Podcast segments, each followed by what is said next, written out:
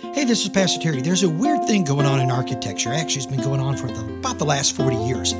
I remember when people built houses, they put porches on the front of their house. It invited people to come up and have a cup of coffee, a glass of tea, and chat for a while. But now, all the social stuff is built behind the house. Why? Well, because people are sending a subtle message I want to isolate myself. One of the worst things you can do is isolate and insulate because when you fail to connect with people, guess what? You fail to care about them.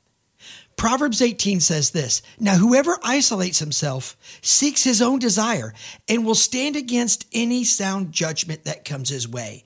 Engage with people, even if you've been hurt. Connect with people, even if it's hard. And I promise you, as your friend, God's going to give you grace for the journey. Thank you so much for listening to this edition of the Grace for Your Journey podcast. I pray that it has been a blessing and an encouragement to you. Pass it around if you think it would help somebody. And we look forward to you dropping by again for another episode of the Grace for Your Journey podcast.